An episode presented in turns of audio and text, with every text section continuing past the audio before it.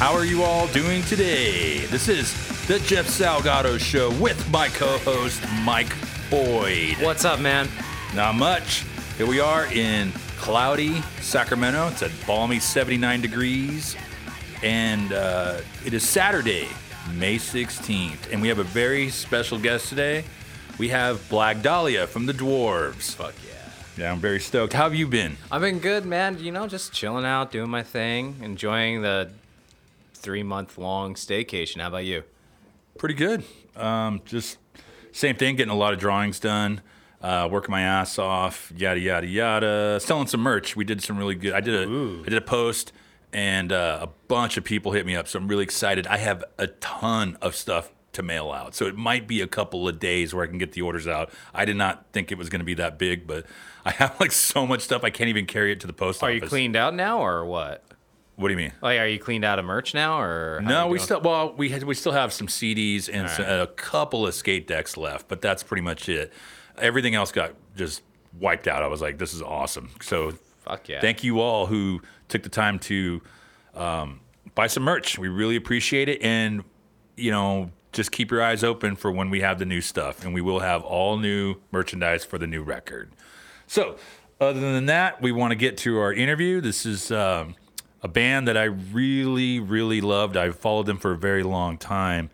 A buddy of mine, my friend Brett, turned me on to this band um, back in the nineties, uh, The Dwarves, and they were different from what I was into the early nineties. I think it was like really early. It might have been even ninety, nineteen ninety when he turned me on to them. And I, I had to backtrack because they'd been around for a little while. So I, I backtracked some of the records and, and got into them really intensely. And I saw the first time I saw them was at the bottom of the hill. I think it was in ninety-nine and or maybe sooner. I can't remember. Or later than that. And it was with the with Zeke opening and U S Bombs uh, were the very – they were the openers, U S Bombs. So that was a really good show, and I got to see The Dwarves live, and then I followed them a bunch of times. But before I saw that show, I did see Blag Dahlia at the Gilman, and he did a he was a solo show. It was a, his own stuff, and that was really cool. So I've been a huge fan since then. This band is uh, very they have really crazy lyrics. I love their fucking lyrics. Really dude. Intense subject matters, and uh, we've got a chance to open for The Dwarves as well. That was actually later on. And uh, I couldn't have been more happy. Every time I've seen the band play, it's always fucking crazy at their shows. The crowd goes off, the antics, everything is just amazing. So um, we're going to get to our interview. This is Blag Dahlia. How you doing, buddy? I feel good. I feel strong. How do you, uh, how are you coping with this uh, COVID-ness? You know, they say there's no business like co-business. Co-business. So, you know, I'm doing about the best as anybody else is. You know, I think everybody's going a little crazy now. Oh, hell yeah. It's awesome. We're going to see. After this many days. It's nuts. So, uh, we're going to run down your uh, career, if you don't mind. And uh, I, I remember... The first time I ever saw you guys in a record store was with the uh, the Horror Stories album, and you guys were like kind of like a surfy kind of punk weird kind of thing, which was really cool. What were those days like? Well, you know, the first big influence on the band was like sixties garage records and stuff like that, uh, rockabilly records and sixties records. So the early Dwarves records are, you know, a lot of Farfisa, Oregon, a lot of kind of these garage covers, really obscure stuff, and you know, so like tambourines and background vocals and stuff. You know, not not always what people associate with the Dwarves. Right. And then, uh, when did you guys decide? Like, it was like probably like the mid eighties, right? When you guys just started to go like full bore punk. Yeah, I mean, uh, you know, we moved to San Francisco. eighty-six, I guess it was, and you know what was really big then was sort of the beginnings of the, the newer glam movement of the eighties. You know, what became kind of hair metal or whatever. Right. And punk rock was not terribly popular. Garage had no popularity at all, and um, so you know we were in kind of a strange position, and uh, in a certain combination of factors, I, I was listening to a lot of Misfits records and Motorhead records, and I think uh, we just kind of we just kind of morphed into a much more punk rock kind of a group than uh, than garage, you know, and uh, it was a strange time to morph into that because punk was not very popular then. Probably what we should have morphed into was like a glam band, you know, but that we didn't come up with our glam thing till many years later when we did Penetration, you know. So yeah, that's like, what's one thing with the Dwarves, you know, we're always kind of doing something cool, but it's always at at a weird time when nobody else is doing it, you know. So when I got into sixties records, nobody cared about that. I got into bluegrass at one point, made a bluegrass record before anybody cared about that. So it's always kind of, you know, uh, uh, it's always kind of a crapshoot. You're ahead of the curve. Yeah, we're always a little ahead of the curve, kind of what it comes down to. For sure. Now, um, when did you guys release Free Cocaine? That was in eighty-eight, right? Uh, well... Free Cocaine is a compilation okay. of stuff that came out, and so it's a. We made two E Ps, right? We made nineteen eighty-six. We made the Horror Stories record, which is a very garage record, and then we made the Lick It single. So then that's sort of the period when all our sixties oriented stuff comes from, and then it kind of morphs into the Dwarves that made Lucifer's Crank and Toolin' for a Warm Teabag, which are more kind of punk rock E Ps.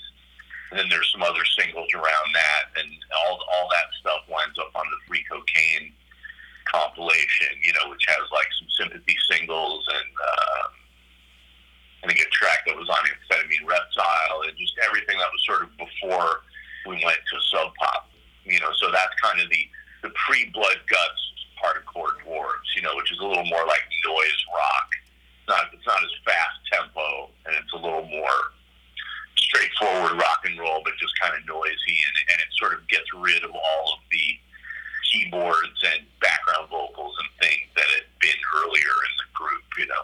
Right, because the first time I ever heard you guys was during the, I think it was after Sugar Fix, a friend turned me on to you, so of course I went and backtracked your whole catalog.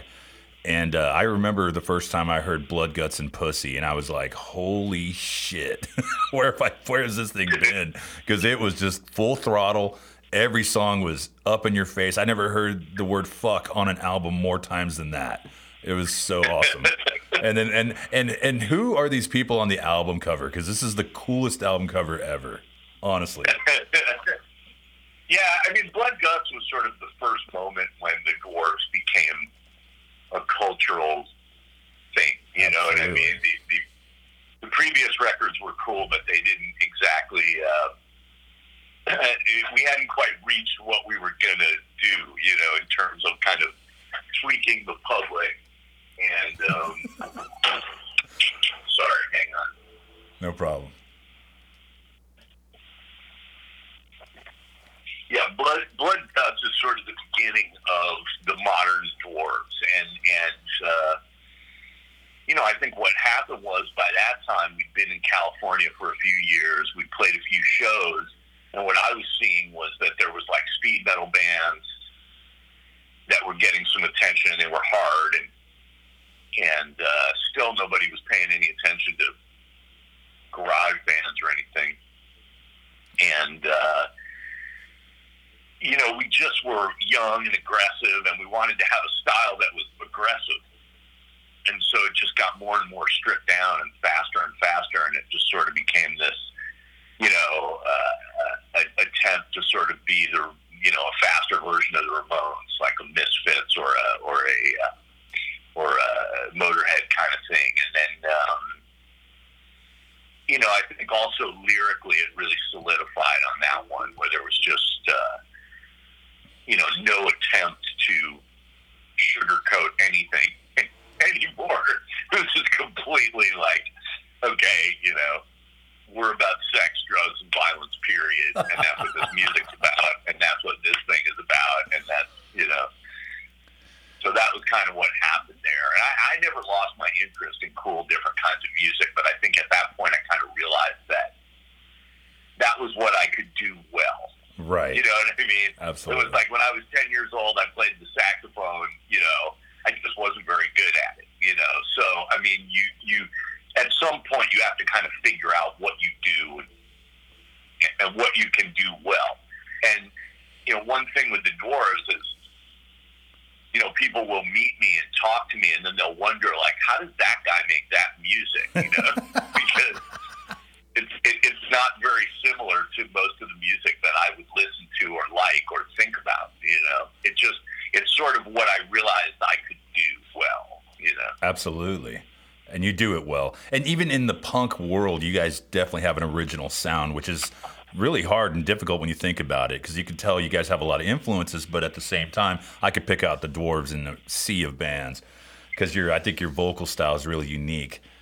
And um, you, now you guys, after that, you did a, a series of Sub Pop records, right? You did Thank Heaven for Little Girls, and which is, I, I think my one of my favorite songs from you guys is Fuck 'Em All. That's like my anthem. I, I, I lived in the nineties to kind of do what you were singing about for a long time. It was really influential to me. It was great. And then, um, well, you know, Fuck 'Em All is an interesting song, right? Because it's so, such a blag sentiment, and everybody just assumes that I wrote it. But it was actually written by Saul Peter, the bass player. Yeah. And that's awesome. Sort of always been a big thing in this band, is that really I was just surrounded by good songwriters. And a lot yeah. of people didn't really think of the Dwarves as a songwriter band because it was hardcore and we said fuck a lot. And a lot of times people just kind of can't reconcile certain things, you know? Right. Uh, so people didn't realize really the pop influence or the songwriter influence of the Dwarves, but there was a lot of it, you know? So in a song like, and Fuck 'Em All is kind of interesting. I, I, by that time we'd made the Penetration record, which was sort of our glam record. And I wrote a song on it called L A, and it had that riff in it, and I guess Saul Peter then took that riff and turned it into Fuck 'Em All, and Fuck 'Em All is lyrically so far superior to my song that, you know, I was just like, oh, fuck, we have to do this. I mean, it was so great. So good. And, and uh, you know, yeah, and Saul Peter to this day still writes great songs for us. I mean, on our last record, he did... Uh, Here's Looking at You, Kid. The one before that was Trailer Trash. So oh he's really a great songwriter, and and you know that that's been one very lucky thing about being in this band, was that there were always other guys who who not only were good songwriters, but they knew how to write like me and be and, and assume my identity as the singer. Kind of puts and you that, out there. And a lot of bands aren't. are not good at that, you know? Oh, right, But, right. yeah, I mean, like, but I guess the point you were making, uh, well, I'm sorry, I don't know what to... Well, I mean, okay, like, for example, you said, Here's Looking at You, Kid. The first time I heard that song, I spit out my drink. And I was just like, it's, it was so yeah. over the top. But that's kind of the whole thing about the Dwarves. You guys have always been over the top, super gnarly, super like offensive, and, and do not give two shits about what anybody thinks. And I think that's part of the appeal with it. And um, well, yeah, you know, my, my old friends at, at Fat Records were going to put out a single from from from this last record, just as they'd done with the previous one. But then uh, apparently the song Here's Looking at You, Kid really rubbed some people there the wrong way. Because, you know, they got all offended and freaked out. And I think, you know, if you're in a punk band and you can freak out people from a punk label who've been around for a lot of years and probably think they've seen everything, you know, I, I, I think that's a great thing. You know, it's something to be proud of. You know, a lot of bands mellow out as, as they go. And, you know, Here's Looking at You, Kid. I mean, it's kind of like egging each other on. Like, again, that Saul Peter wrote that, but the way he wrote it was more like um, just kind of taking the phrase from Casablanca, Here's Looking at You, Kid, and turning it into, you know, he's peeping on the girl next door. Right. And in, and in Saul Peter's version, you know, he's in love with the girl next door, and he's peeping on her, and it's Here's Looking at You, Kid. And what I realized was that as long as it had the word kid in it, people were going to assume that it was about fucking kids anyway. so so I said, well, look, if we're going to do a song called Here's Looking at You, Kid, then it's got to be a kid. It, otherwise, it's not really funny anymore, and it hasn't really gone as far as we would go, you know? But, yeah, you know, it's like you do a song like that, and it freaks some people out. On the song that that they started playing on Little Steven's uh, garage, you know, uh, Little Steven's underground garage. They started playing "Here's Looking at You, Kid." Oh my God! You know, just a great poppy jam, and it's yeah. really funny. And so it's just interesting how, you know, one group of people gets very offended by something, and another group it, it just thinks it's funny.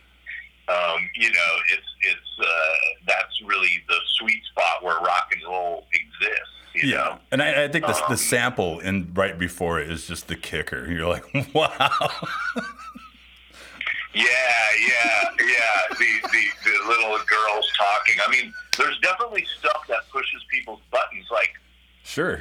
You know, and again, like I, I, I keep, you know, it's funny how many times you can sort of traverse the same material and have people misunderstand it over and over and over again. Like naturally, um, there was a sample on the Dwarves record, "Come Clean," you know, where the woman says, you know, uh, you know, you didn't call me. It's my birthday. I got all these great presents. You're so blag, you know, and, and at the end she says, I turned fourteen today. Right. And uh, people at the label sat me down and asked me, like, is this, is this serious, you know, is this real? And I said, yes, it's real, because it was a real telephone right. message that had been left for me. I hadn't set it up. I didn't make that call up. The, the woman called me and did it. And and and the, everybody was really concerned and shaking their heads and freaking out. And I let it go on for a while. And finally, I was like, guys, the message is real, but the girl isn't actually fourteen. She's like thirty. And you can That's the you can joke. you can you know obviously I mean? like, yeah you, you can to, you can tell by her you, voice you, you it's a woman. You gotta go with me here and try and get shit, because if you don't, if you just take shit on the most obvious level, then the Dwarves is always going to really freak you out, and you're really going to be very disturbed by it, you know? So it's sort of like, you know, it, it, it was funny. Like, it's funny how easy it is to push people's buttons with shit like that. Absolutely. You know, even, it, it, you know, and, it, and, it, and, it, and it's interesting because, you know, the kind of people who commit those kind of crimes don't usually write songs about it or bring any attention to it. Exactly. I mean, I was always kind of freaked out by the fact that people would actually be scared of what's in the songs or or think about, you know, and it's like, dude, for five seconds, just think about it. Well, you know, figure out, you know. You know, what I'm thinking, I mean, I don't know. What we're starting to see is that, like, these, you know, like it's a song about that. It's funny because the, I don't think it's funny as far as the subject matter, but what we're starting to see in everyday news and everything, what we're starting to become is that pillars of society are behaving this way, and punk rockers are singing about it. You know what I mean? Like, it's like you're starting to hear about all these things that are coming out with these so-called city and government officials and actresses and actors and everything, whatever, all these, like, disgusting acts of behavior. And then you got these punk bands that have been singing out about it for years, like Mentors and everything. And the bands are the ones that get attacked. And I'm just, like, you know, laughing, rolling my eyes. So an- another... Well, and people- Go ahead. People never really understood that about punk rock. You know, they did understand it about hip hop music. Right. So, so, so when hip hop music first came out, there was the standard complaints. There was too much profanity. There was too much objectification of women. But then came this newer idea that it was like, oh, you know, this is the ghetto C N N. You know, we're talking about the real stuff that's really going on Fuck that yeah. people can't handle. You know, and so people were able to kind of compartmentalize hip-hop more and say, oh, well, okay, on this side there's some misogyny and violence, but on this side it's like it's it's it's like a report card from the ghetto. With punk rock, people never really bothered doing that, and they didn't even see the influence. I mean, think of the difference between early hip-hop records, you know, where it's all like the Fat Boys and a, a big, you know, a, a big medallion, and, you know, you're singing about, you know, or you're, you're, you're rapping about real basic shit, and then it kind of morphs into gangster, right? I mean, that gangster thing, a lot of the imagery and all that came from punk rock. It came from heavy metal. It came from punk rock. All of a sudden, in hip-hop, you're seeing people talking about death and skulls and imagery, black clothing and black things and all this stuff, whereas when you look at the beginning of hip-hop, it's all like African clothing and, and shit. You know what I mean? Like, it's a different thing. Like, like punk, punk rock did have an influence on the culture and on people, and it did, you know, kind of report the, the sickness of our society and where things were going, you know, but, but people didn't really catch that much. Yeah, they right. didn't. That wasn't really, that hasn't really come to be something that people, most people recognize, but it's, I, I see it. You know, I, I was listening to that first wave of popular hip-hop records in the mid-eighties. The best. And hip-hop had been around for a little while by that point, but it, it really became a commercially viable thing in the mid-eighties. And as soon as that imagery came in, it was like, well, shit, these guys are being punk rock, you know? Mm-hmm. And, and, it, and it, so, you know. Well, okay, one more question about a song. I, I, is there a backstory to the song Reputation? Because that's probably my favorite song on, that you guys have in your entire catalog. Yeah, Reputation's a weird one. I mean, the riff is so similar to Anybody Out There, and it's on the same record as Anybody Out There, so it really just got forgotten and ignored by us. We never really did it much live or anything. We would just do Anybody Out There. Right. Because you'd kind of get that same sort of riff, and it was a little catchier, and it was more for the crowd. Um, but Bad Reputation was just sort of a similar riff. I think He Who Cannot Be Named came, came up with it. And, yeah, I was just sort of saying about, in general, this, this huge reputation that we had garnered with no management, no promotion, no publicist. You know what I mean? Like, it was very, it was like, had... had anybody from the music industry thought, like, wow, these guys have built up this reputation, like, we could make some money off this, they probably could have. Right. I saw it happen with different bands. You know, you'd see something like, like, you know, Marilyn Manson, who was like, well, this is the band everybody loves to hate, and they talk about Satan and death and sex and drugs, you know, and it was like, what do you think we've been doing? You know, but, it, but, but, but, like, but they had Interscope and a publicist and all these things behind them, and big management and Trent Reznor, and so... It, it becomes viable, you know. So a lot, a lot of times when you do this stuff, just the context that you do it in, uh, um, you know, make, make, makes a lot of difference. But wait, I kind of, I kind of lost the question. What, what, what was the initial? Uh, well, just like the, the, the song Reputation and like what the backstory oh, right. is on that. So, so Reputation. Um, it alludes to something that happened in Richmond, Virginia, many years ago when we were basically like we, we had played a show there, and I guess, you know, kind of scuffled with some people there and, and forgot about it. And then we came back the next year, and they had like set up this whole elaborate thing where they were going to get us, you know. Oh shit! So, and I guess the, the club was sort of tied in with it because, you know, we started playing, and then like the lights went off and the sound went off, and we got rushed. You know, oh, wow. So it was almost like everybody at the club was sort of in on it with them, and and it just turned into a brawl. You know, but I think what they forgot was, you know, when you rush a stage, we're holding big objects over you. You know, so if you if you rush a stage with the Dwarves on it, you're going to get clobbered, and, and that's what happened. And people didn't really expect it, and then like, oh, all these people had to go to the hospital, and it got really weird, and and you know, we were the the uh, later on that night we were staying at Guar's house because they lived in Richmond, and we were staying with, I guess, with their managers at the place, and um, you know, the car peels around the corner, and we hear these windows smash, and all this shit happens.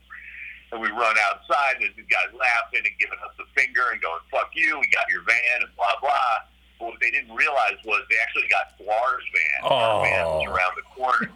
So they had come and destroyed this thing, you know, destroyed this van and slashed the tires and smashed the windows, and they were just fucking up their local friends, you know. Oh, and man. It, but, but, of course, we just kind of looked at the guys from Guar and the manager were just kind of, well, we'll be going now, you know, so.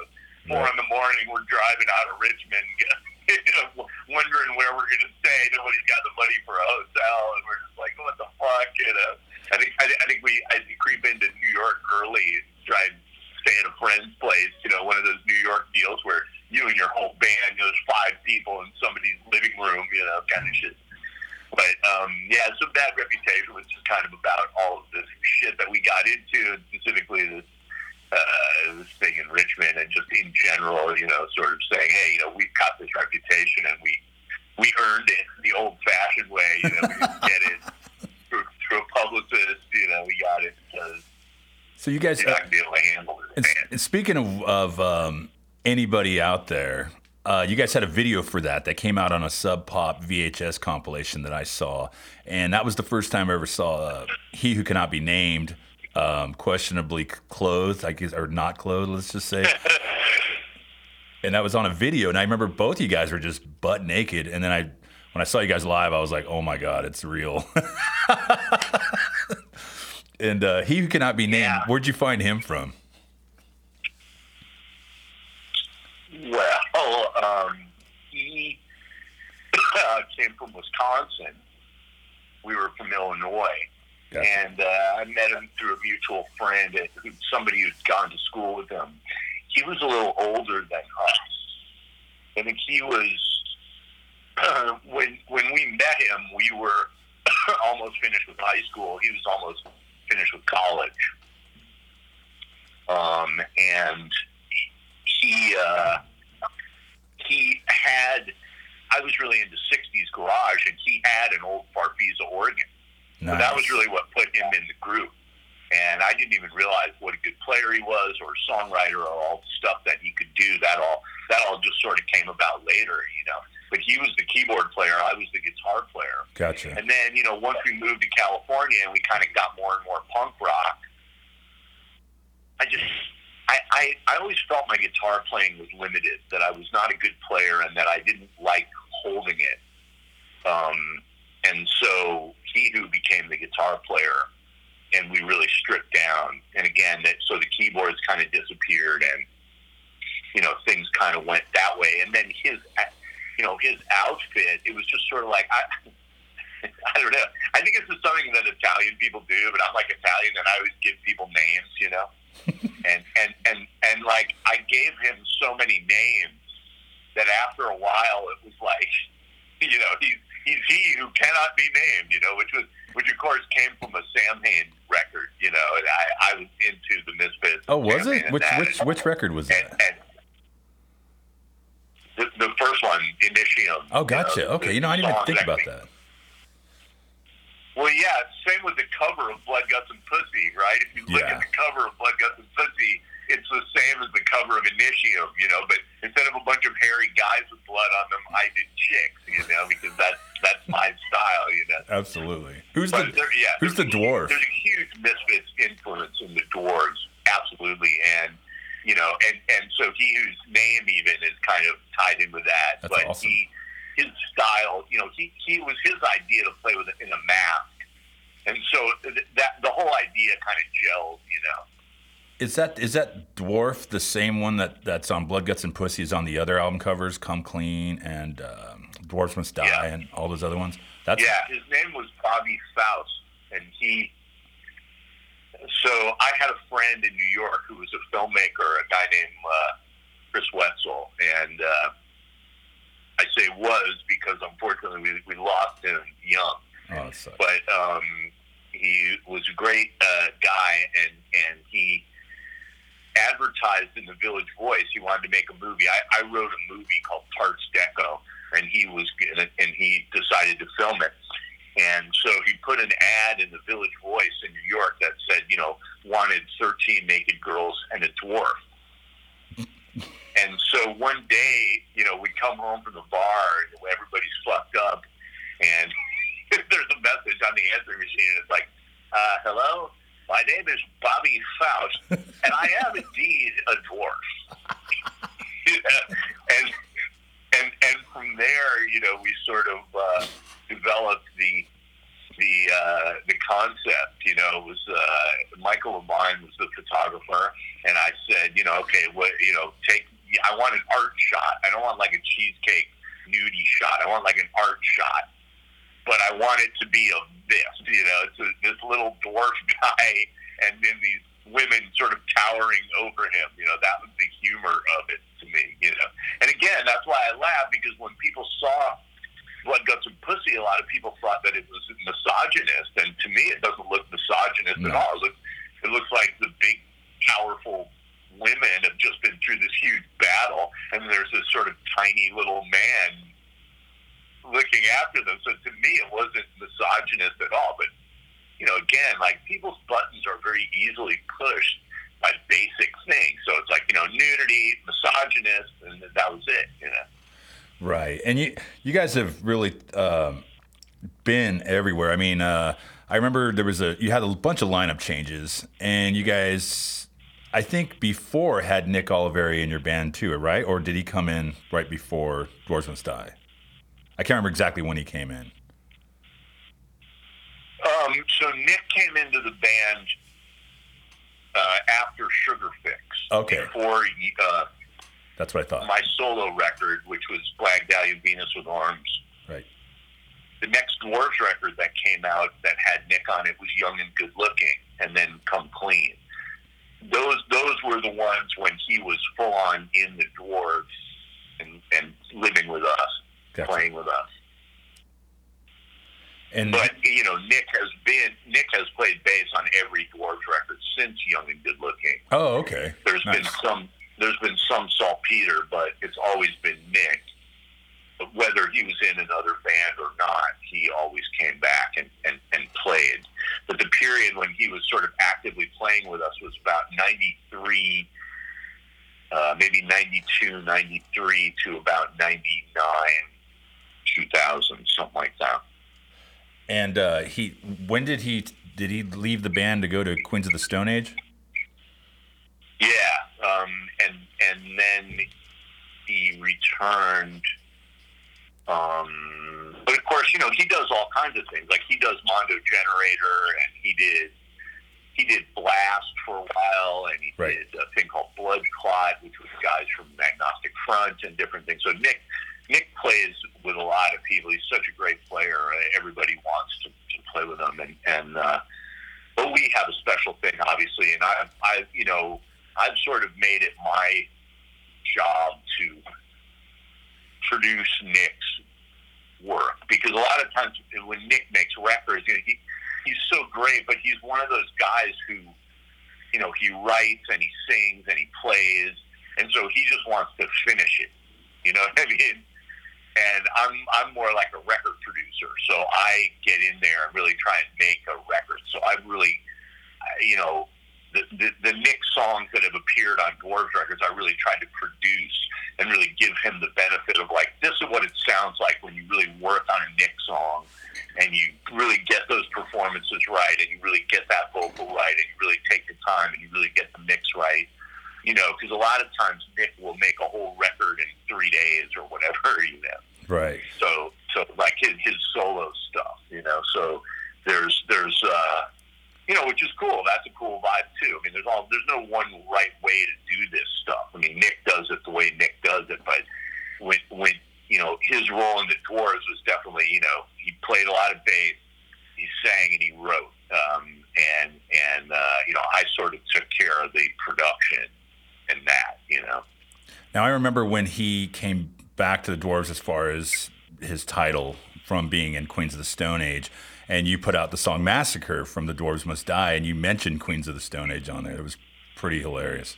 Yeah, right. And that was part of the vibe that was going on around then. He'd just been thrown out of that. And so he comes back to his friend, you know, he sort of, he was deep with them when he was with them, and then he was, you know, then he was with us, he was back with us, you know, but it was kind of, that was sort of the vibe of the moment, you know, but, For but sure. um, you know, he, he uh, uh, Nick was always a great friend, and he always tried to rep for the Dwarves, you know, and, right. but, you know, when people get involved with big major label things and a lot of management and sort of asshole people, then things blow apart and things go in all kinds of directions. Uh, you know, but yeah, when he came out here, it was probably... Um, he he pretty consistently played with me from about twenty, maybe twenty ten onward. But like I say, he played he played on all the records, and he definitely. This, there was sort of a period there, maybe between two thousand five and two thousand ten, when there was just a lot of swapping out of drummer bass players. You know, it wasn't. It was that there were like two or three guys who. who did it, and they all had other gigs to do, and so people would kind of come in and out while they were doing it, you know. Um, but when it came to making records, it's always Nick on there, and and sometimes Saul Peter, but generally really Nick on bass. He's so good. You guys had a, you guys had a, a yeah, he's sick. But you guys had a pretty good shout out in uh, the documentary of Kurt and Courtney. I saw that and I was like, whoa, Dwarves. And you guys remember playing with Nirvana a lot back in the day? Well, okay, so that that kind of goes to show you how random rock and roll is, right? Because we just went up to Seattle that weekend to play a show, and right. It was under the Blag Dahlia name. The Dwarves were broken up, and, you know, it was an okay show, and some people showed up, but it was not some enormous cultural event. Just by sheer random luck, they were filming the Kurt and Courtney movie.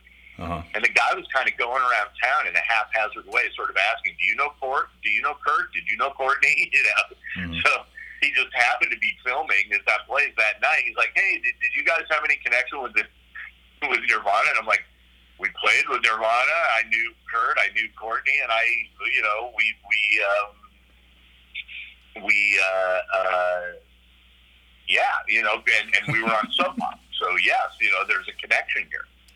So then he did an interview with me, but the interview doesn't really, I don't think the interview really appears in the movie at all. They just they just have some footage of us, and they talk about us as this very violent band, um, and they and and you know, like, it was great. I mean, I, and it's a great moment because you actually see Nick being violent. Yeah, he like swings on somebody or something. You know, the band was kind of protective of me at that point because I'd had knee surgery, and so if people got near me, Nick would get pretty freaked out.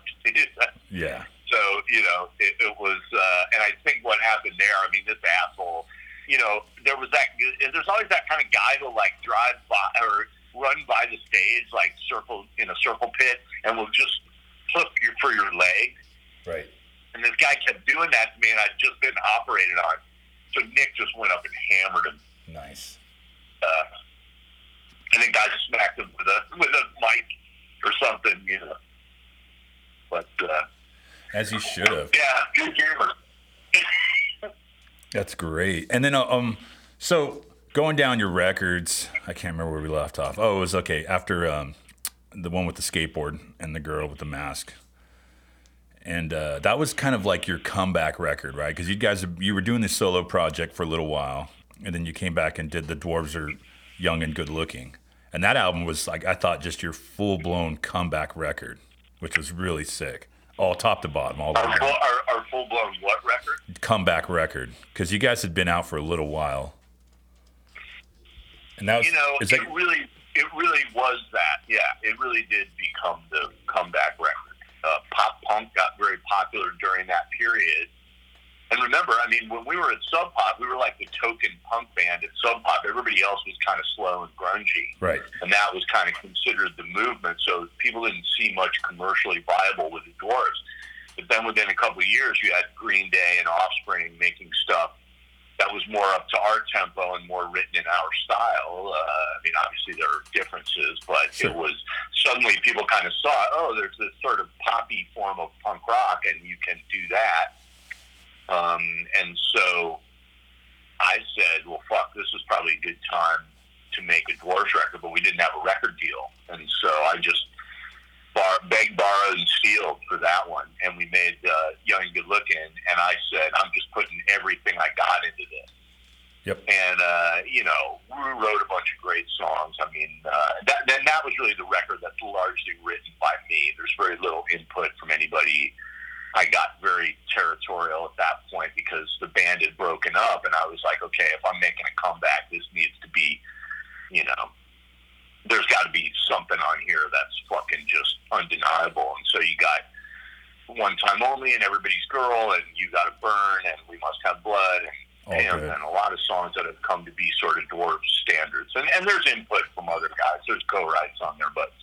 It's, it's a, a lot really coming from me. Like, I think every single lyric on that record was written by me, and, and almost all the music. So it was very, like, that was, I, that was a real make or break kind of record, and it wound up making it. You know, we got the deal with Epitaph, and they took us on, and we had, we had never been very popular in California.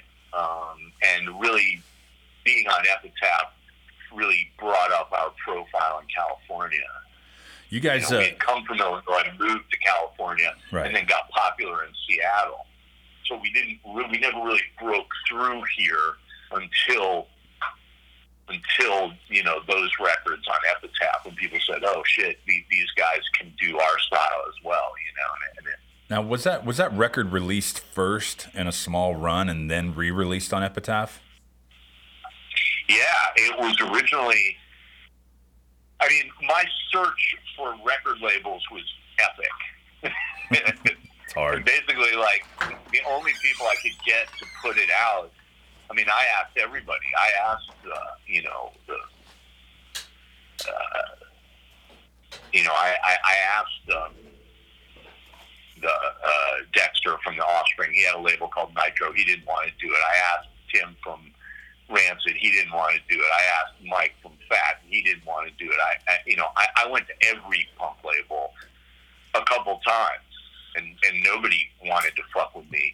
And it was only finally after the third time I went to Epitaph, when the record was done, and it was actually going to be released on Recess Records, right? Um, which was, you know, they were buddies of mine, and I produced F Y P, and so he had a label, and I, and to me it was a real. I mean, I loved Todd, and I loved his band. I thought his label was great, but I wanted, I really thought my record was like a hit and could go somewhere. It did. So I was kind of disappointed, but it was like, okay, if this is the only guy that's going to put it out, let's let's do it. So he actually did it in conjunction with a label called Theologian. So it came out through Recess and Theologian. And then Epitaph finally picked it up after it actually came out. Right. You know? I, I, so that put me in a good... Oh, I'm sorry. Oh, no, it's fine. I have I have the Recess Theologian copy on C D. That was the one I bought because I was waiting for it. I was like, yes. And then it got re-released on Epitaph, and I was like, oh.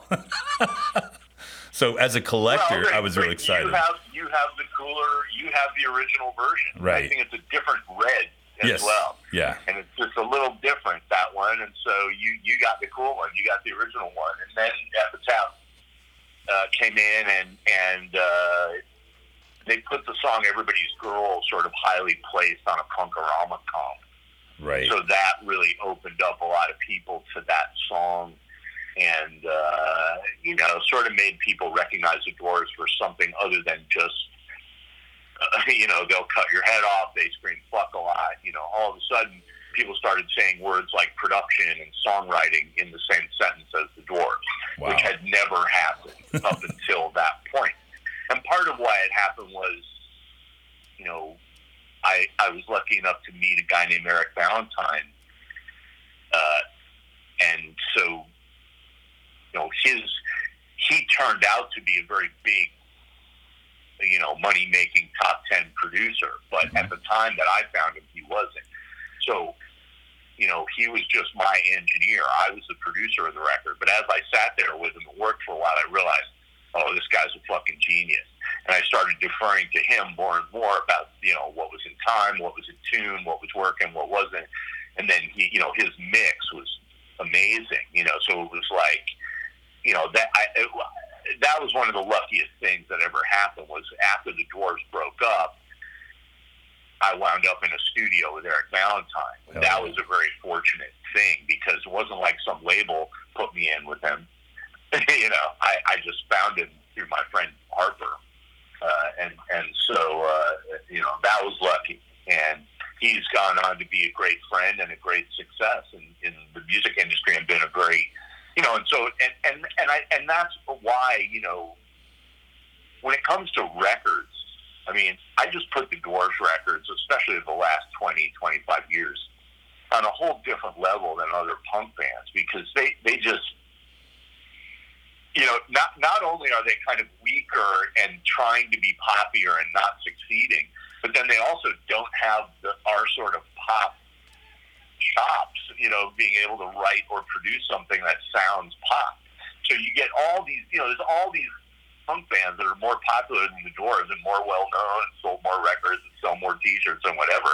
And as far as I'm concerned, it's like, well, they're not punk because they're so soft and weak, but they're not pop either because they just sound kind of trashy and small right. on a record. So it's like, well, okay, you know, it, it, you know, but again, there's gold in the middle of the road, so I understand why bands like that succeed, right? Because the Dwarves, it's too clean for some people that get into punk, but and then it's too nasty for some people that get into punk, you know? So they like something that's like, oh, it's a little softer, a little easier to handle, and, uh, you know, but I can feel like it's a little garagey and nasty, and so, okay, here's my punk band. And they, mm-hmm. you know, I'm not going to mention any names, but there's just a lot of punk bands that fall into that category. And the Dwarves just were more pop than, than the pop bands, and were more punk than the punk bands. You know, when I, when the nineties really hit and you guys started playing a lot, you know, um, I was re- the late nineties. I was really excited because uh, I couldn't personally, I couldn't get into a lot of the big punk bands because they just they sounded so watered down and polished. It was too much. But you guys, personally, for me, it was along the lines of you guys, Zeke, and like the Super Suckers saved punk rock for me because I was like, this is, it's coming from a very raw and genuine spot. It was still edgy. It wasn't trying to fit into the Epitaph, Fat Records mold, which was really exciting. And that's that's one of the things I really appreciated about you guys. And then once two thousand hit, you guys dropped Come Clean. And that was a really kind of a departure from what you normally did. It just sounded a little bit more poppy, not as brutal as the last record. Yeah, I mean, I think that's a fair estimate of it. There's still a couple hardcore things on there, and of course, that's the debut of Nick singing on Dwarves records. Oh, okay. And he sings River City Rapist, which gotcha. Is arguably the nastiest Dwarves song ever. So again, that, that's the thing with the Dwarves. Even even when you say about the record overall, oh, okay, this is cleaner and more produced, and, like, and you'd be right. There's also still even nastier shit mm-hmm. on there, right? So it's very, you know, it, it, it it's very hard to draw a beat on this band. But yeah, right. That was the next record. And uh, my favorite that, song is the my favorite song's Accelerator. That's the baddest ass song on that record. It's so sick. Yeah, Accelerator, and that's that's one of mine, and it's pretty uh, pretty uh, clearly straightforward kind of rockabilly-ish tune. Fuck yeah. Um, and uh, yeah, for me, it's it's how it's done on that record. That's why I opened the record with it. I, I thought that was a pretty classy example of like the Ramones side of the Dwarves. Fuck yeah. And and, uh, and that, but you know, then there's Over You, which was sort of like what you were starting to hear on the radio at that point was stuff like Limp Bizkit and Stain and stuff like that. And I said, well, we can do a song with a double bass in it, with a double kick drum, why not? You know? Right. So again, get, so that was when another interesting thing started happening with the Dwarves, right? Like, we're telling you, looking, for the first time I started hearing, well, you guys got cleaner, or you sold out, or whatever. And then there was even more of that with, with Come Clean, because it was like, you guys did a speed metal song, you know, so you must be commercial now or whatever. You know, not really understanding that. It's one thing if you completely change genres and make a whole record like something. Right. But if you just do one version of something on a record and then quickly go to something else, that's about the least commercial thing you can do. Yep. Because everybody that loves what you already do is going to hate that. Uh, and, then, and that really reached its apex with the next one, Must Die.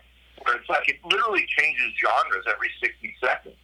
It's got sort of a surf intro that it starts with Bleed On, then it goes to kind of an industrial pop thing with F E F U. Totally. Then it goes to pop punk with Salt Lake City. Brings in, that's the first appearance of Dexter Holland on the Dwarves record. And then it goes to Dominator, which is arguably the most kind of straightforward hardcore Dwarves punk song. Mm-hmm. And then it goes to fucking, you know, th- then I bring in San Quinn to rap on, on, uh, on um, you know, Demented, and then and then, and then it's like, I mean, that the record, one of the records I'm most proud of that I think is most underrated by the Dwarves is Must Die, because it really has every genre and so many guests. There's everything. I mean, San Quinn lived on my block in San Francisco. That's how I knew him. Mm-hmm. I mean, that's a, that's a real hip hop connection. No bullshit. We weren't buddies. We weren't hip hop guys. I wasn't some wigger guy. I actually knew him from on the street, you know, and then like, and then like fucking, you know, Nash from Urge Overkill is on that record singing, you know, I mean, he, he's got one of the most iconic voices of the whole grunge era, you know, and then, and then there's, then there's like, I mean, it's just, that was the first time I did a co-write with Eric Valentine, because awesome. He made up F E F U. That was his song. I didn't like that. He, he wrote the music, and then I came in and wrote the vocal melody and the lyrics. Dude, that song, like, that song is the heaviest song on the record. It's fucking gnarly. I remember when I first heard it, I was like, wow. Like, it was awesome. I was blown away by it because it was so not dwarvish. But it was great. Right, and because because it doesn't come from there. It's a, it's a program beat by a producer. Right. But, you know, a couple of the Dwarves go back and play on it, just so it sonically sounded something like that. Mm-hmm. But, yeah, that, I mean, that's part of what makes that such an interesting record. It changes genres all the time. There's a million different casts. There's four or maybe even five different Dwarves drummers on it. That's the record where Josh Freese first comes in. Nice. Very cool. And and he, and he wrote uh, the music to Fuck the Bitch and Go. So that was the first co-write I did with him. So, like, more and more, I started to view myself as, like, I just basically said, yes, I understand that the music industry has written me off and doesn't think that I'm talented or that my band is important. But I'm going to act like I'm already a big platinum guy. And I'm going to deal with the best people that I know. And I'm going to deal with the best producers I know and the best players I know. And I'm going to get all the best guys to make the Dwarves records. But they're going to stay punk records. Right. Big and time. That, and, and that's what we did, you know, like, that's what the next twenty years was, you know, the next, that was basically what, what it was. It was like, I'm not even going to pretend that anybody in punk rock gets me anymore. It's just, punk rock is where I can play a festival, you know, punk rock is where I, some people will recognize me. Right. So that's the place that I go back to in terms of commercially, but in terms of making records, you know, the Dwarves are just not, they're just not even part of that world. Really. Nope, not at all. I, you know, the, the, that album is, it's a really powerful album. And you're right, each song has its own vibe. And my personal favorite on that one is Runaway Number Two, because the lyrics on that just had me on the floor. I mean, the first time I heard it, I had it cranked. My girlfriend at the time heard it and was like, what are you listening to? The lyrics on that, that is... song. He Who Cannot Be Named really gets the credit for that, because not only did not only did he write the music, but he also wrote most of the lyrics in that song. So it just goes to prove what a strong songwriter and lyricist He Who has always been. That's great. But what I did on that song was strip it, get rid of the electric guitar, basically, and just strip it down and make it an acoustic-y thing, which yeah. the Dwarves had never done, and which I think really lent itself to the music and lyrics of that song in a way that if it would have been done the way He Who wrote it and probably the way he does it with his solo act, it's more of a straightforward kind of a Dwarves song. It wouldn't have had the same impact. Right. So the impact that something like that has, that's where production really comes in and makes a huge difference. You know, it it opens up the record at that point. It introduces a new style, but the kernel of that song is all He Who, lyrically and musically. You know? Dude, it's so good. And so after that, you guys uh, did The Dwarves Are Born Again, right? Yeah. What was your take on that record? I like it. It's really good. It's solid all the way through. Well, a lot of times I see the records in sort of conceptual pairs, and to me that's the pair with Must Die. So it's sort of like Born Again and Must Die go together. Right. Born Again introduces garage material into the Dwarves again, which uh-huh. some, of, some of which was recorded during Must Die but didn't make it to the record. Okay. So... like things like um, Bang Up or um, uh, Zip Zero uh, are more kind of returning to the garage rock roots of the Dwarves, or the kind of cartoon bubblegum roots of the Dwarves, you know, that that kind of vibe. So it's so it's introducing yet another genre, sort of the only one that doesn't come, really come up on Must Die. And and it, and and basically, like, that record is with, with Must Die. It's sort of like there's a lot of strong parts there, but it's stronger than the sum of its parts. Right. Somehow with Born Again, it's like the opposite. there's a lot of strong parts there, but it's somehow weaker than the sum of its parts. I, I don't know why.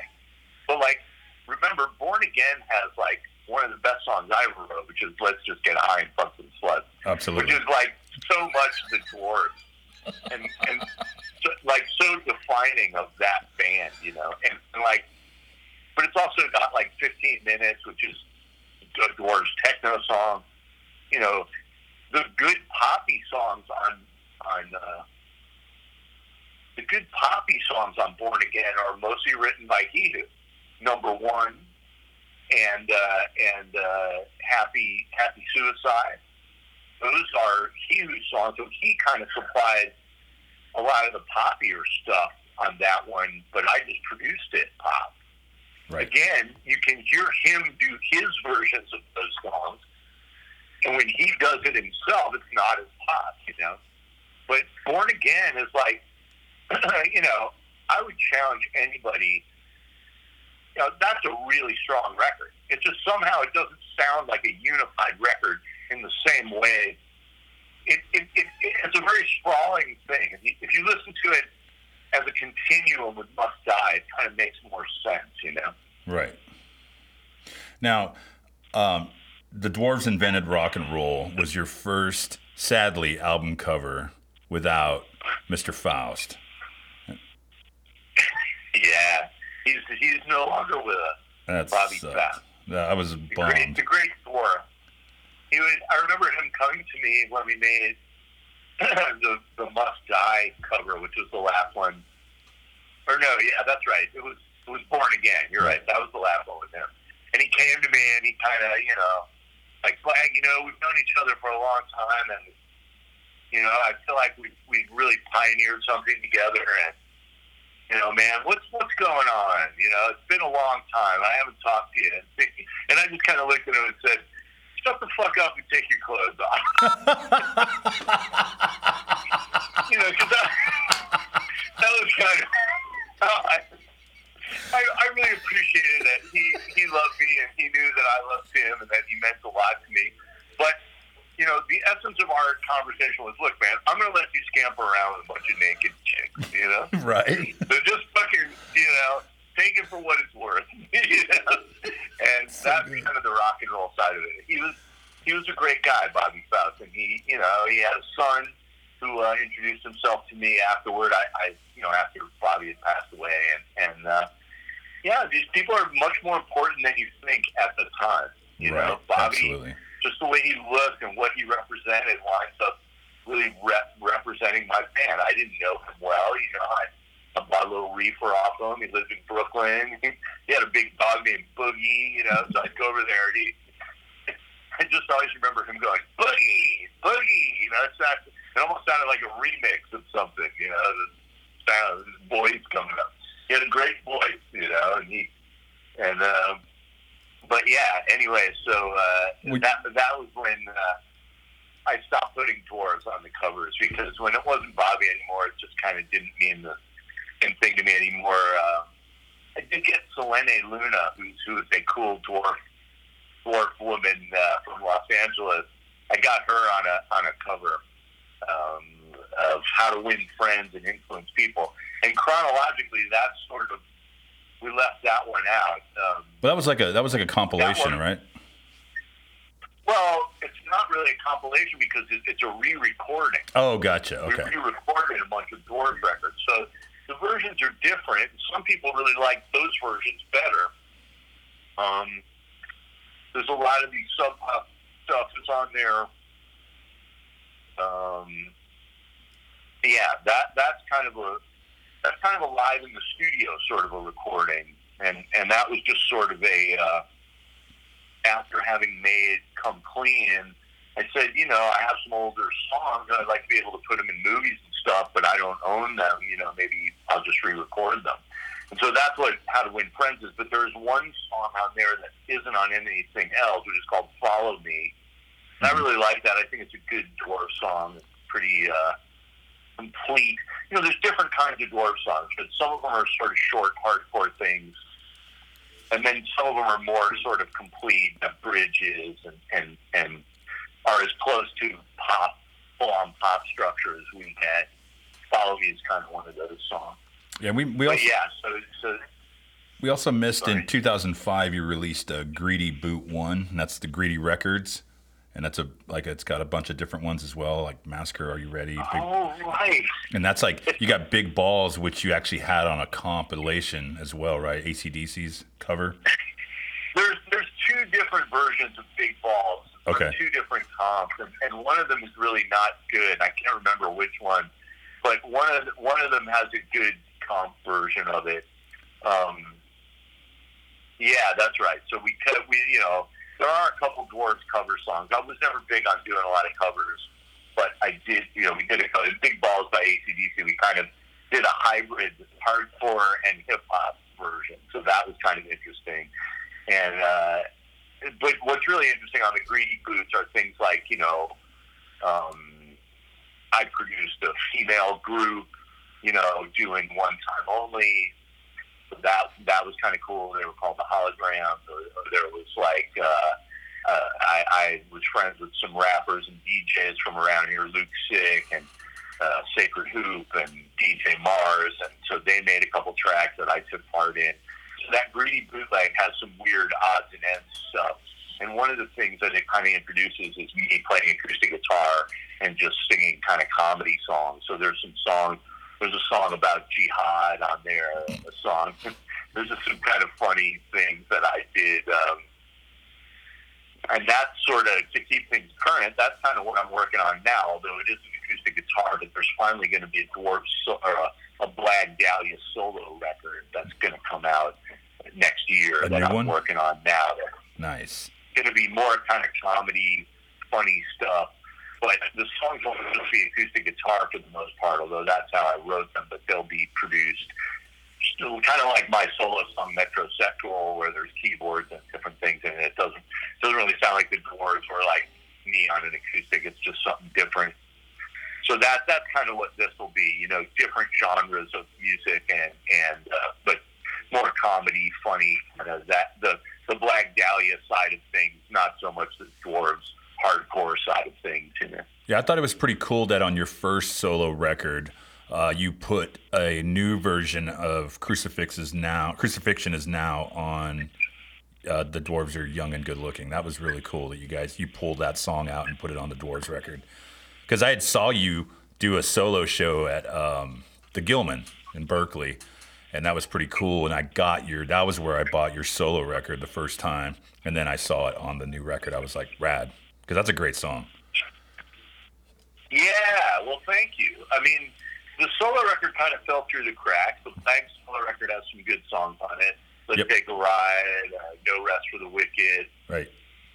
So, yeah, that kind of gets lost. And it, it gets resurrected.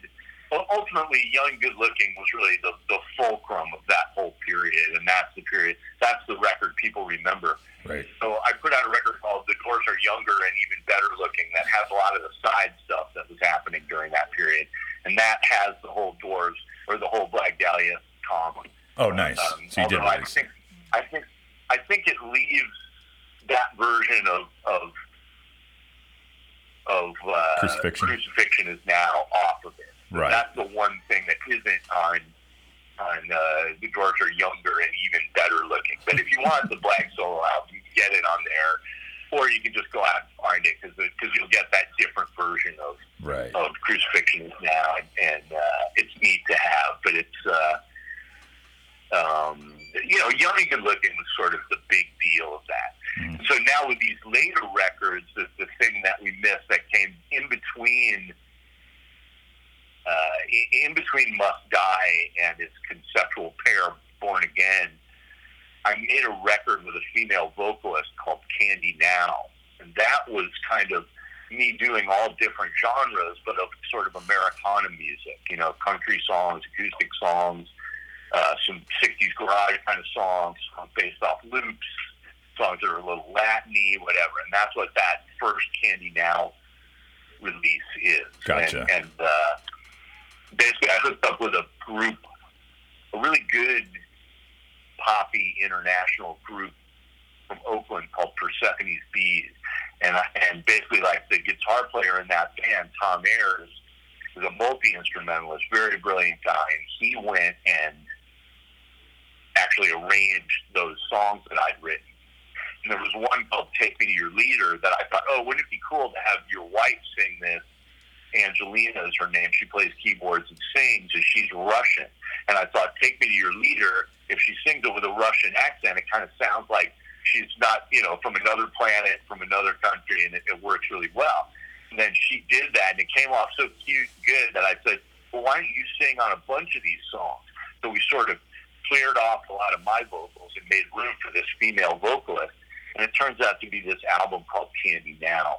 Okay. And Candy Now is this, you know, kind of Americana record, but with me and this Russian female singer.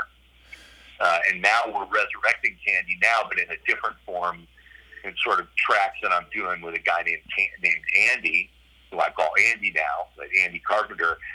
You know, he makes these great tracks. He's an Orange County producer guy, sort of modern tracks, but with lots of cool retro feel to them. And then we got the singer from the Bell Rays, Lisa King Paola, to come sing on those. So anytime I do something with female vocal, I kind of call it Candy Now. And, and uh, I like to work with female vocalists. I find they do a lot of things that I'm totally incapable of, and it gives me a whole different place to go with the songs that I write and the things that I produce. So really, that that's come to be something I really enjoy, is working with female acts when I get a chance, you know, because it's so different, that the timbre of their vocal comes off so differently. For sure. You now, Radio Free Dwarves, I honestly have never heard that record. Yeah, okay. Is that... See, so that's fun. With a band like mine that's been around this long, there's always something you can find that's like, oh, this surprised me, or this is right. different. Yeah. So with, with Radio Free Dwarves, it's basically uh, a couple live in the studio recordings, you know, uh, from, from, from, you know, European radio shows. So, oh, okay. like, uh, um, what, what you get are like, in a way, it's kind of similar to How to Win Friends and Influence People. There's not a lot of overdubs. It's very straightforward, kind of like how the band would play these songs live if you just knocked them out. So a lot of people kind of like those versions, you know, um, because they're more, they feel more alive, and they don't feel as... It, there's some people who don't like the whole overdub side of the Dwarves and the whole, like, produced side of it, and they just feel like that loses the, the essence of the band. Um, and usually those kind of people sort of quit me at Blood Guts and Pussy. Like, they like Blood Guts and everything else, like, fucking... Maybe they like Saint Kevin, and then that's about it. Right. But I would say, even to those people, if you go and listen to Radio Free, it's like, that's the band. If you like this band, it's pretty straightforward, it's pretty fast, and it's pretty live, so there it is. Yeah. Now, I, so, I got I got to confess something, okay? Now, this is this is pretty awesome, okay? When I saw that you released Take Back the Night, I was like, okay, their, their tank has run out. They, there's nothing, there's no way that this band can impress me any more than they already have. And when I heard this fucking record, my fucking skull popped off. And I was like, God damn, every fucking album just gets better and better. I was blown away when I first heard it. The production and the the songwriting was just... City by the Bay had my skull out. I was like, the, the lyrics, all about it. I was like, dude, this is so needs to be done right now. And I'm glad that you guys of all bands would do something like this. And the the whole concept of the record is just, it's just another hard... hitting rock and roll album with so many cool things on it. And it just blew my mind. I loved it. And we we already talked about Here's Looking at You, but uh, City by the Bay, the lyrics are just hilarious. I, I was on the floor when I read that. Wow. Well, I really appreciate all those sentiments. I mean, that's, when I look at other punk bands, you know, often I'll see like they were inspired in the eighties or the nineties. They had a good run of a couple records, and then everything that comes after is just sort of a bad variation on that, or an attempt to kind of soften up from that, or whatever. Right. And that's kind of where you're stuck with most punk bands, which is why people are kind of unsatisfied with the shows and with the records and the whole genre, you know. And that, and, and you could say that about a lot of things. And you could say that about garage music or reggae music or surf music or whatever. You know, there's this period when things are kind of intense and people are doing it, and that period ends, and then you just kind of get the oldies show. Mm-hmm. And right. that was the one thing that I just never wanted to do. You know, I always felt like hardcore punk and just rock and roll in general is, is for young people. And I always wanted to make a record that would excite somebody who's young. I don't try and pretend that I'm still fifteen, but I try and make a record that would turn you on if you were fifteen, you know? And I think most people don't do that. And I think the reason they don't do it is because in a way, it kind of, maybe it feels insincere to them. You know, they feel like, well, I'm fifty now, so I'm going to make a record where you, when you're fifty, right. you know? But I, I, I don't look at it that way. I look at it like genres. Like I'm making, I'm making a record that can fucking get a hyperactive fifteen-year-old on drugs out of their fucking feet and going, "Oh shit!" Right. You know, I mean, that you know, that's not easy to do when you're in your fifties. You yeah. know, um, uh, I might need to take some naps while I'm doing it, but I can still do it. you yep. know what I mean? Yeah, take so like, that. So that's sort of, you know, I, I, I was never trying to make. To be real or be sincere or be myself. That's what a lot of people try and do. I try and make great art. Right. That, that's what I try. So, so I'm glad when people like you recognize that, yeah, we don't just slack off to a record or just let this one go. Fuck or just go, okay, that one's not, this one ain't so important, we're done. And that's what a lot of bands do now. A lot of it comes down to money. They're not willing to spend money on their art. They go, fuck, man, in the eighties, somebody gave me a hundred grand. I made a record for twenty grand, kept the rest and bought a house. Fuck it. You right. know? And it's like, well, nobody's giving you that hundred grand anymore. If you want your record to sound good, you're going to have to put something into it or be really ingenious and figure out how to get brilliant people to do shit for really cheap. So right. I do both, right? Absolutely. I get, I get people like Josh Freese or Eric Valentine or San Quinn or whoever to come in on my record just because they think I'm cool, and I fucking give them a couple bucks and I keep it quick and fun, and that's it. And they're like, "Yeah, I had fun. I made a record with that guy." And, and then, I, you know, but I keep spending money and taking time and taking forever to make a great record. And so when when Take Back the Night came out, it was like, "Oh, this sounds great. Oh, this is cool. Oh, this is raucous and fun, but it's also innovating." You know. And the thing that's really come up over these last two records, Take Back the Night and Invented, is just how great the band is. Yep. How great all those other guys who aren't me are, because they wrote these last two records. I mean, I, I, like my share of the writing went down considerably on both these records. On Take Back the Night and Invented, because I guess still me producing. And it's still me, you know, writing my share of songs, but these guys are writing like demons. And and now there's so many guys who've been in the band. You got, you know, Saul Peter and He Who from the old days, but then you've also got Fresh Prince of Darkness, Nick Oliveri, right, wrecked, wrecked everything, and and Josh Freese from now. So so you've got, you know, six, seven strong songwriters on the fucking record. And, uh, guys who used to play with us and guys who do play with us. So so it's like, it, it you know, these last few years have really been a period where I really realized, you know, it doesn't matter that I'm the leader of it or the voice of it or whatever. This is a band. This is a band full of really good players, and these guys are great. And you don't take anybody in the fucking Dwarves for granted because they're all fucking. Absolutely. You know? And and and so you know the, the level of songwriting on these last on Dwarves Invented and Take Back the Night doesn't waver. It's super strong because it's the best song that these good songwriters wrote. You know, and for me, I kind of supplied the bubblegum songs on the last couple records. Right. So all the shit like Sluts of the U S A. Or, or uh, you know, uh, uh, trace amounts of cocaine, or Julio is the stuff that I wrote, or, or you know, Saul Peter, he writes, you know, more bubblegummy stuff, Trailer Trash, or whatever. Then you got like Fresh Prince of Darkness, uh, um, Josh Freese and and uh, and Nick get together. They make the most like fire breathing hardcore band in the world. Yep. So. They wrote a bunch of specifically hardcore songs. You know, for Josh Freese, it's like He doesn't want to do poppy shit with me. He wants to do some of the nastiest shit. So I'm like, all right, write some nasty shit. And then he turns around, and with that song, Everything and More, he actually wrote about guys in the Dwarves, Rex Everything and Badge Moore, right. And writing about the stories that we've told him. So again, it's such a meta thing. Everything fishtails back on itself. Now you got Josh Freese, who's this like session hero guy playing on Miley Cyrus records and, and you know, Michael Bublé records, and he turns around and goes, I'm going to celebrate the hardcore of the Dwarves, and he plays hardcore drums and sings about, you know, like I sing it, but he writes these lyrics about my drummer and my bass player and these other guys, and then they come in, and then Nick goes, well, okay, I'll do this, and Badge Moore comes in and goes, well, I'll do this, you know, so it, it just never ends, you know, it's the Dwarves. My job is just tying together all these brilliant people and the cool things that they do.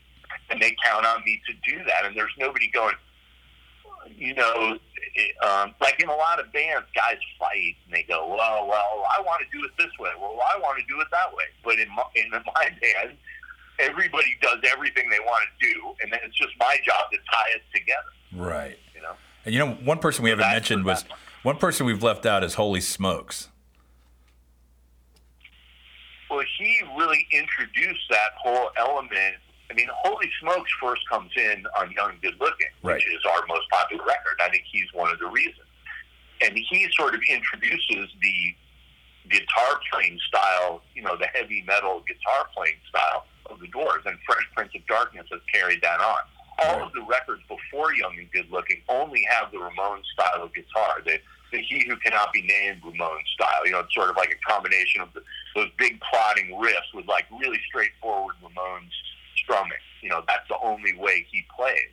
And once Holy Smokes comes in and you get Young and Good Looking, this new element gets introduced of heavy metal guitar, where he, you know, so if you take a song like Everybody's Girl, if you play that He Who style, it's just straight Ramones. As soon as you introduce Holy Smokes, it's like, which most, which most people don't do. I mean, you were talking about how you instantly know it's a Dwarves punk song. Right. That's one of the ways. We're, we're one of the only punk songs that has heavy metal rhythm guitar. You have to have a certain amount of chops to be able to play that. A lot of guys in punk bands, you know, they got a good heart and they know a cool chord progression, but they don't have the chops to play that. You know, they can't play that heavy metal metal style of guitar. You got to be really good to do that. And Holy Smokes introduced that as, as well as the sort of surf element in songs like Demonica, where again, I mean, he wrote the chords to Demonica, so it's very much set up so he can come in with his surf style. And so that, that surf element of, of Holy Smokes is very real, and that's an element that gets introduced in sort of the Epitaph years and the, you know, Young and Good Looking and Come Clean and that, you know. Yeah, I remember, that's sort of his role. I remember Holy Smokes used to play in the Drunk Engines as well. I saw them live a couple times. They're awesome. Right. I mean, he has that pedigree of coming from those like California pool skater, hardcore punk, you know, sort of hardcore punk mixed with like Ted Nugent rock and roll. That's that influence. You know, and, and it's it's a California influence, and I think California people can hear it and feel it. Sure. And, you know, Fresh Prince of Darkness is also from California, and so you get that element. It's become an indispensable element, that California element of the Dwarves, which I'm from Illinois, but I didn't bring that, you know. Right. I, I would, but I was, again, my job is to recognize it and then in, introduce it into my project, you know. You've done a good job at that for sure. So uh, what do you got for the future? Well, the big thing now is, you know, I, I wrote another book, a follow-up to my book, Mina. I put out a book called Mina about fifteen years ago, and, and this is the follow-up called Highland Falls. Um, and then musically, you know, making the Blag solo record. So this is this is. I'm not really concentrating on the group thing at the moment. I think it's a good time not to, because of the, you can't really hang out with people now, and you can't play shows. Right. And so I'm just doing trying to come up with, you know, what'll be the Blag solo record and the and the book, you know, and that's kind of, sure, after that I'll be pretty sick and tired of myself, and I'll want to reach out to my friends and, and do the Dwarves again and start playing that, you know. Fuck yeah. Where, where can we find your book at? Wow. Well, let's hope you can find it in bookstores. I mean, with the last couple, and I have two books, right? One's called Arms of the Teeth with Lipstick, which was illustrated by the late, great Mad Mark Rude, who was nice. a punk rock icon. You could do a whole show on him, I'm yep, sure. Absolutely. But, um, you know, I did a book with him that was very surreal. And then I did a book, my last book, that was just a straight-up novel that was very minimalistic and I think readable and funny, and that was called Mina. So this was the follow-up to that. It's called Highland Falls. You know, what can I say, man? It's a novel. It's fiction. It it, it, it has a musical element in it, in it which none, none of my other stuff did as much. Mm-hmm. I always used phrases from music and, and lyrics, but I never really had a music musician as a character. So in this novel, it's the first time that I've really done that and introduced a band element. But of course, you know, it's very... unlock them unmercifully, you know. It, to me, rock and roll is something to be mocked, and, and you know, I take it very seriously, but I don't take myself seriously, and I don't take the people who play rock and roll very seriously, you know. I take the art form seriously, but but if you, you make that kind of music, you have to take the piss out of it. So there's a lot of that with this book, but but mainly it's just about, you know, that same female character, Nina, young woman, and the way she runs roughshod over society, you know. And I, I really, I wanted to write a female character that was very anarchistic and wild, and, and so that's sort of what my character that I write is, you know. But but there's this band element in this, so I think Highland Falls is going to be an interesting book, and people are going to like it, you know. Fuck yeah. Well, that pretty much wraps it up. Thanks for coming on the Jeff Salgado Show, Blag. We really appreciate it. Yeah, well, you know, send me a link, man. I'll check it out. Send me uh, you know, a recording of the show if you got it. I'd, I'd, I'd love to uh, get a, you know, hang on to it. Yeah, we'll send you everything for sure. So, um, in closing, thanks for coming on the show. Everybody, Blag Dahlia, thank you very much. Yeah, man, you got to check out the motherfucking Dwarves, the dwarves dot com. That's where the shit's happening. Fuck. Buy my shit, make me rich. Rock legend, Blag the Ripper. Big dick swinging. Fuck yeah. Take it easy. Have a good one. That was a great interview. That was a great outro to that interview. Fuck yeah. He is the Ripper. I... I'm so happy I got that guy on my show. I'm so stoked. I was a fucking huge fanboy.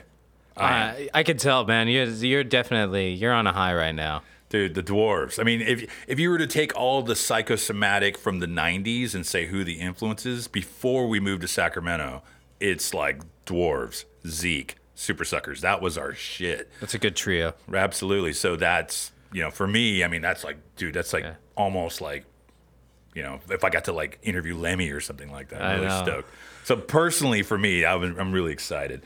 But uh, what do you think, Mike? I loved it. I mean, I think uh, one of the things that resonated with me with this interview the most was wh- how he was talking about how, yeah, the Dwarves are a punk rock band, but especially I think he touched a little bit on like how today's punk rock, they might not fit in, but they just don't give a shit. He's just going to keep doing his own thing alongside of that. And just keep being the Dwarves instead of dealing with, I would this is say it, the more fucking new censored punk rock. Well, he, I mean, they have always been. I mean, that's what real punk rock was, even exactly. in the seventies.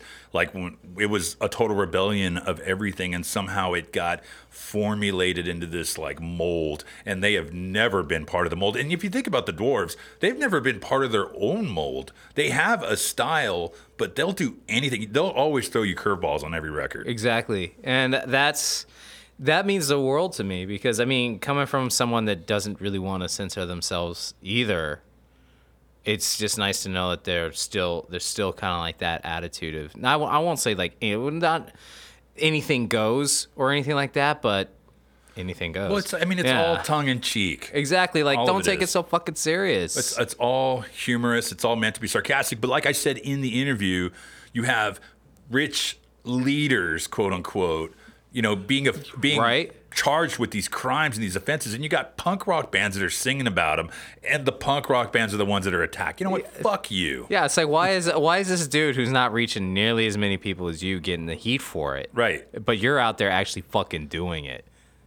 Exactly, and that's that's why I'm just kind of really excited to have him on there. I've been a huge fan forever. I wish Blag the best of luck in everything he does, and everybody in that band as well. So Fuck yeah. I couldn't be more happy. But that concludes our interview and our show. Thank you guys all for listening. Like, share, and subscribe. Follow, or whatever you got to do on whatever podcast app you guys use. We really appreciate the support. So as Blag would say, y'all gotta burn. Have a good night. Take it easy.